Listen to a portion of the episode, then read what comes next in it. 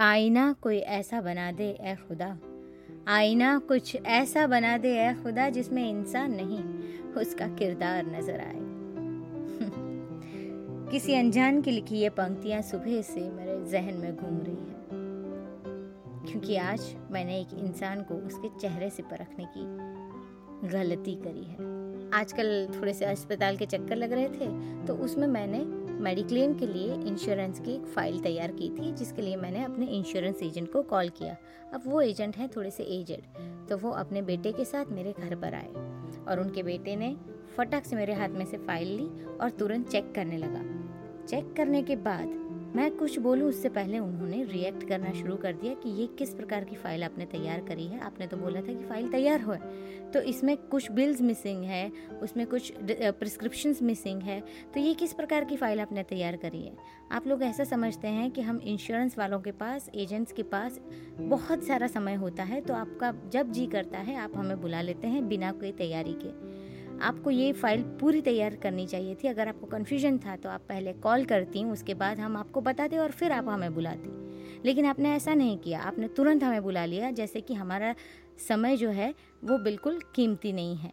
आप ज़ाया कर रही हैं हमारी ज़िंदगी का समय। ऐसा कह के मेरे कुछ रिएक्शन देने से पहले वो बंदा फ़ाइल रख के अपने पापा को लेकर के घर से निकल गया। अब ये मेरे लिए बहुत ही चौंकाने वाला बिहेवियर था। अरे, ये किस तरह से संभव है कि कोई बंदा ऐसे ही आके कुछ भी बोल के निकल जाता है? ना कुछ सुनना है, ना कुछ पूछना है, ना कुछ समझाना भी है। वो तो निकल लिए और उसके बाद मैंने फिर से इंश्योरेंस एजेंट जो अंकल थे, उनको कॉल किया कि, अंकल जी, आप तो चले गए, लेकिन मुझे ये तो बता दीजिए कि उसमें और चाहिए क्या? और आप अगर बता दें तो मैं कल तक वो रेडी करवा लेती हूँ तो आपको पूरी फ़ाइल मिल भी जाएगी। इसमें कौन सी बड़ी बात हो गई? अगर एक दिन ज़्यादा लग गया तो या मैंने आपको बुला लिया तो। आपका बेटा इस तरह से जो बोला है, मुझे बिल्कुल भी अच्छा नहीं लगा है और अगर ऐसे ही बिहेवियर चलता रहा, क्योंकि आजकल का तो ज़माना बहुत ही पोलाइट वे से बात करने का है। अगर आप ऐसे बात नहीं करते हो तो आपका बिज़नेस नहीं चलता है। तो आप प्लीज़ ध्यान रखा करिए कि अगर आपको बिज़नेस लंबा चलाना है, आपको इनकम करनी है तो आपके बेटे को थोड़ी मैनरिज्म्स सिखाइए। ये मैं गुस्से में थी, मैंने बोल दिया और मैंने वो फ़ोन रख दिया। थोड़ी देर के बाद अंकल का फिर से फ़ोन आया। इस बार अपोलोजेटिक थे वे। उन्होंने बोला कि मेरे बेटे से गलती हुई है और उसके लिए मैं माफ़ी चाहता हूँ। हम ऐसे तो हैं नहीं कि किसी बुज़ुर्ग की माफ़ी स्वीकार करें। हमने कहा, नहीं नहीं अंकल, हमें आपसे माफ़ी मंगवानी नहीं थी। हमने तो बस ऐसे ही गुस्से में कुछ बोल दिया। लेकिन उनको थोड़ा सा संभलना चाहिए था। ये मेरे लिए सब पहली बार मैं कर रही हूँ, वरना मैं आपको इस तरह से परेशान भी नहीं करती। मेरा कोई इरादा नहीं था आपको परेशान करने का। अंकल थोड़ी देर चुप रहे। फ़ोन चालू था।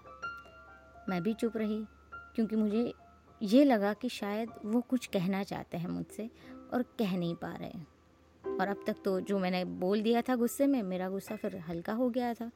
तो मुझे, मैंने रिएक्ट नहीं किया, मैंने इंतज़ार किया कि वे क्या कहना चाहते हैं।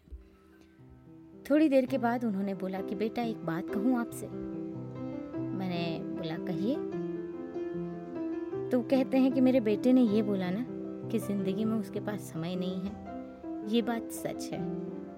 वो इसलिए अपने समय की इतनी परवाह करता है और जब उसका समय ज़ाया होता है तो वो गुस्सा हो जाता है क्योंकि उसके पास ज़्यादा समय नहीं है ज़िंदगी में।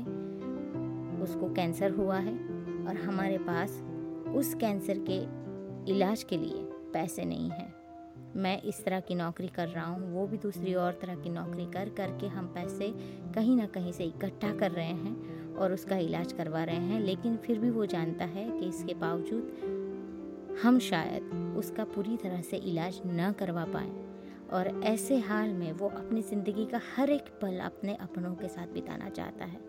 तो जब उसका समय इस तरह से ज़ाया करता है तो उसे बहुत गुस्सा आता है, क्योंकि उसके पास ज़िंदगी में समय बहुत कम है।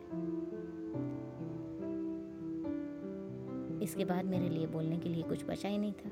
आई वॉज़ स्पीचलेस अंकल थोड़े से उदास होकर के उन्होंने फ़ोन रख दिया। कुछ बचा ही नहीं था मेरे पास बोलने के लिए उनको। मैं मन ही मन सोच रही थी कि मैंने ये कैसे बोल दिया कि आपका बिज़नेस बंद हो जाएगा। मैंने पहचाना क्यों नहीं? मैंने पूछा क्यों नहीं पहले कि अंकल उनको कोई प्रॉब्लम है क्या? वो इस तरह से इतना जल्दी गुस्सा क्यों हो गए? काश कि मैंने उनके चेहरे की बजाय उनके मन को पढ़ा होता, उनके किरदार को पढ़ा होता तो मैंने ये गलती नहीं करी होती। मैंने ये शब्द नहीं कहे होते। बस यही पछतावा आपके साथ शेयर कर रही हूँ। लेकिन आजकल हम इतनी बिज़ी लाइफ जी रहे हैं कि हमें समय ही नहीं है कि हम किसी इंसान को पहचाने, परखें, जाने। हम बस चेहरा देखते हैं और हमें पता चल जाता है एक अंतर्यामी की तरह कि ये बंदा इस प्रकार का होगा और हम उस तरह से उसके साथ बिहेव करते हैं। उसके पीछे की, उसके बर्ताव के पीछे की कहानी समझने और जानने की कभी कोशिश ही नहीं करते। इसलिए मुझे आज ये पंक्तियाँ बहुत सच लग रही हैं कि ए खुदा, एक ऐसा आईना बना, एक ऐसा आईना जिसमें इंसान नहीं, उसका किरदार नज़र आए, उसका किरदार